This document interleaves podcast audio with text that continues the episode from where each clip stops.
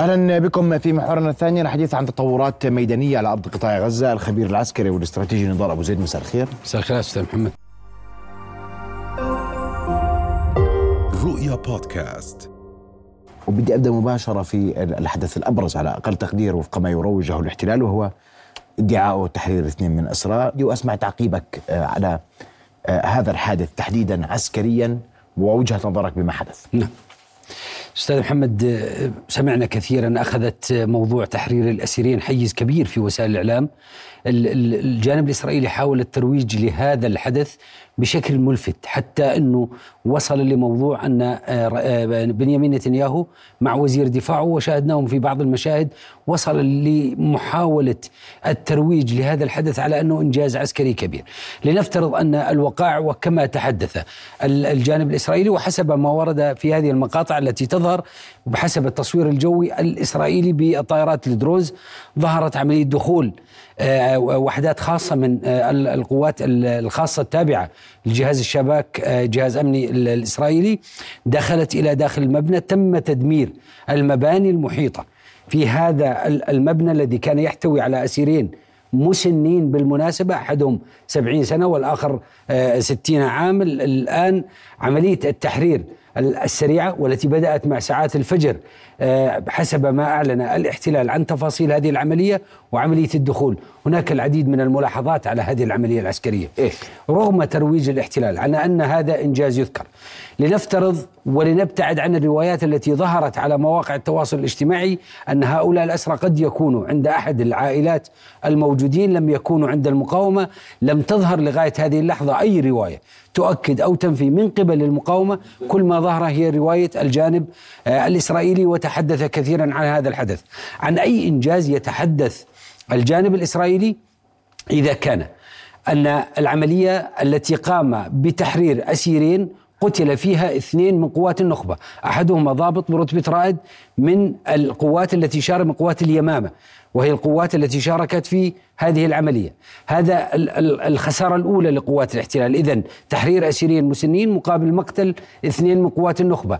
عن أي إنجاز يتكلم الاحتلال وحصيلة القتلى من النازحين الموجودين في محيط المنطقة التي كان يتواجد فيها الأسيرين هم مئة آه، شهيد من النازحين الموجودين في محيط هذه المنطقة. إذا آه، اشتركت القوات البحرية القوات الجوية القوات البرية والقوات النخبة في عملية لتحرير أسيرين.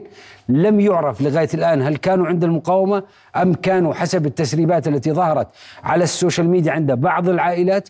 ولم تظهر ملامح أو الرواية التي تتحدث عن المقاومة. وبالتالي لا يمكن اعتبار في العرف العسكري أن هذه عملية يمكن وصفها بأنها إنجاز لقوات الاحتلال سوى أنها بروباغندا حاول بنيامين نتنياهو الترويج لها أنا عشان لاستغلالها عشان بحب تكون واقعي وبعرف نعم. إنك أنت بتحب تكون واقعي. تحدث عن عملية استخباراتية واضحة نعم. آه، آه، مراقبة مكان ونجح في آه، إخراج أسيرين من داخل قطاع غزة إلى خارج القطاع عشان أكون واضح. نعم. عشان إحنا نسمي الأمور مسمياتها. سأسقط هذا النموذج على الثلاث نماذج سابق ثلاث نماذج سابقة للاحتلال، النموذج الأول كان في حي الشجاعية عندما حاول تحرير ثلاث أسرى الذين رفعوا العلم الأبيض وتم مقتل الأسرى مع جنود الاحتلال، هذا نموذج في محاولة تحرير أسرى.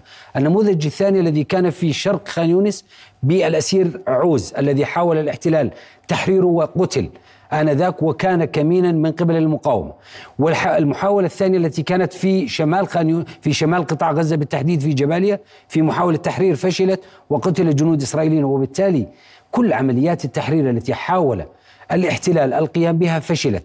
هذه العملية الوحيدة التي تم الترويج لها تم الترويج لها من قبل الإعلام الإسرائيلي على أنها نجاح في تحرير هؤلاء الأسرى نعم هذه العملية حصلت على جمع معلومات تدخلت فيها قوات نخبة خاصة اشتركت فيها أسلحة مشتركة برية بحرية وجوية في تحرير الأسرى لكن أعتقد أن هذه المشاركة وهذا الترويج الإعلامي وهذه الفقاعات الإعلامية الكثيفة التي ظهرت للترويج لهذه العملية هي محاولة من الاحتلال لتحقيق أو لرسم صورة إنجاز نتكلم عنه من بدايات نبض البلد. أن هذه الاحتلال يحاول الوصول إلى أي صورة إنجاز يستطيع من خلالها السياسيين وعلى رأسهم نتنياهو ترطيب العلاقة على الأقل بينه وبين الشارع الإسرائيلي.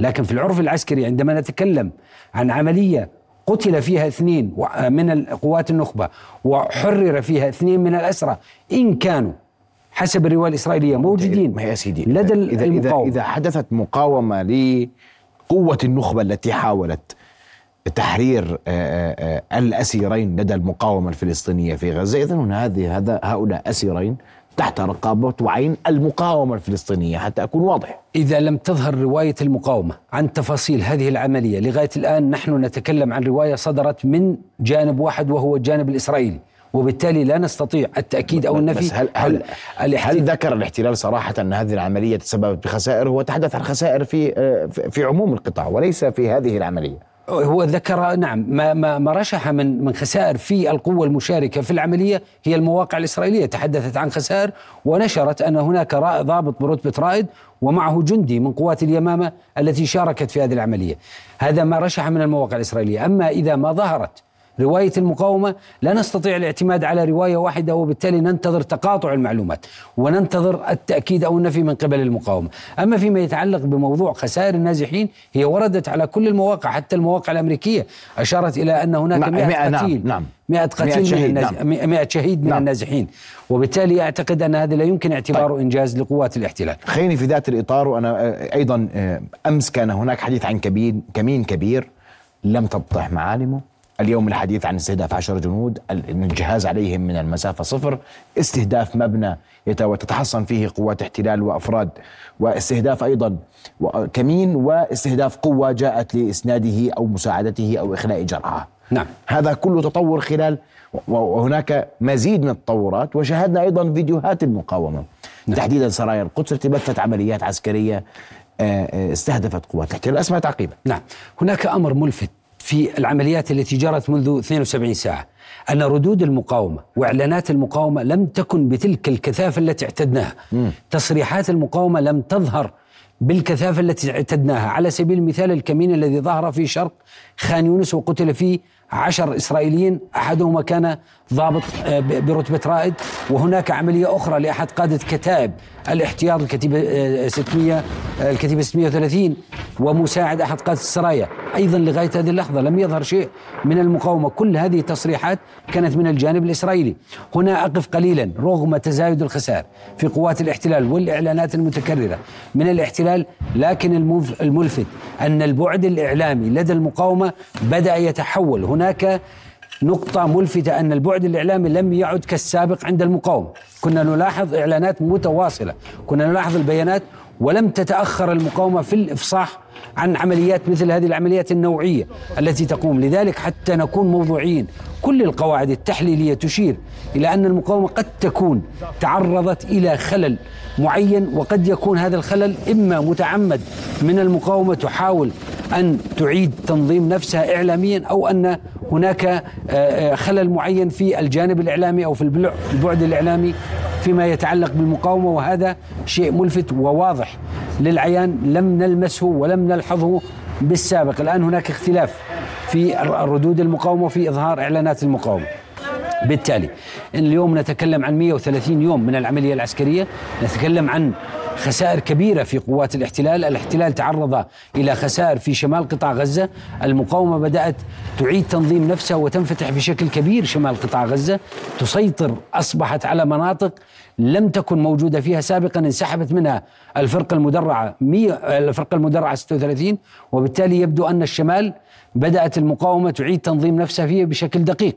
وبشكل جيد وقد نسمع عن أيضا عمليات خلال الأيام القادمة للمقاومة في شمال قطاع غزة. في الوسط هناك استعصاء للعمليات العسكرية ال ال الاحتلال لغاية هذه اللحظة لم يستطع إنجاز مهمته في الفرقه المشاة 99 والوصول إلى طريق الرشيد لقطع الشمال عن الجنوب. هو لا طيب. يزال بالقرب من مخيم انصيرات، جنوبا والمنطقة الأكثر اشتعالا وهي خان يونس. اليوم نتك... اليوم انتهى اليوم 60 من العملية العسكرية في خان يونس. خسائر كبيرة لقوات الاحتلال شرق خان يونس. الآن بدأنا نسمع عن عبسان الكبرى هناك كمائن لقوات الاحتلال فيها ونسمع عن هذه الكمائن من مصادر الاحتلال. لغاية هذه اللحظة خسائر في القوة البشرية للاحتلال هل يستطيع الاحتلال الاحتمال أكثر في هذه الخسائر في ظل الانسحابات المتكررة للوحدات التي تتوالى؟ وفي ظل الخسائر طيب. التي تظهر في خليج. يدخل رفح تدخل رفح قوات الاحتلال. غدا سأدخل بتفاصيل ما يحدث في رفح وأسمع منك تعقيب بس أنا بسؤال وأريد أن أسمع إجابة سائل تدخل قوات الاحتلال رفح. نعم. تكلمت من نبض البلد على أكثر من مرة وأكثر من مناسبة. قلت أن ورقة رفح هي ورقة يستند إليها الاحتلال ويلوح بها من أجل الضغط على المقاومة. أولا يريد الضغط على الحاضنة الشعبية في رفح ونحن نتكلم عن مليون ونصف نازح موجودين في رفح. أي أننا نتكلم عن أكثر من, من, من ثلث سكان قطاع غزة موجودين في الجنوب. إذا الاحتلال يريد التلويح بورقة رفح للضغط على الحاضنة الشعبية لتأليبها على المقاومة. هذا هدف والهدف الآخر. الاحتلال يريد التلويح بورقة رفح وهو يدرك أنه لا يستطيع لا عسكريا ولا سياسيا الدخول في في في رفح، اذا ماذا يريد الاحتلال؟ هو يريد الضغط على على حماس وعلى الفصائل الفلسطينية المشاركة بالمفاوضات من أجل تقديم تنازلات واضح. تتعلق بموضوع المبادرة السياسية. غدا نبحث في رفح تفصيلا لماذا يصعب على الاحتلال اقتحام رفح وكيف سيكون شكل القادم، أشكرك كل الشكر نضال أبو زيد الخبير العسكري والاستراتيجي على حضورك الليل، شكرا كل الشكر رؤيا بودكاست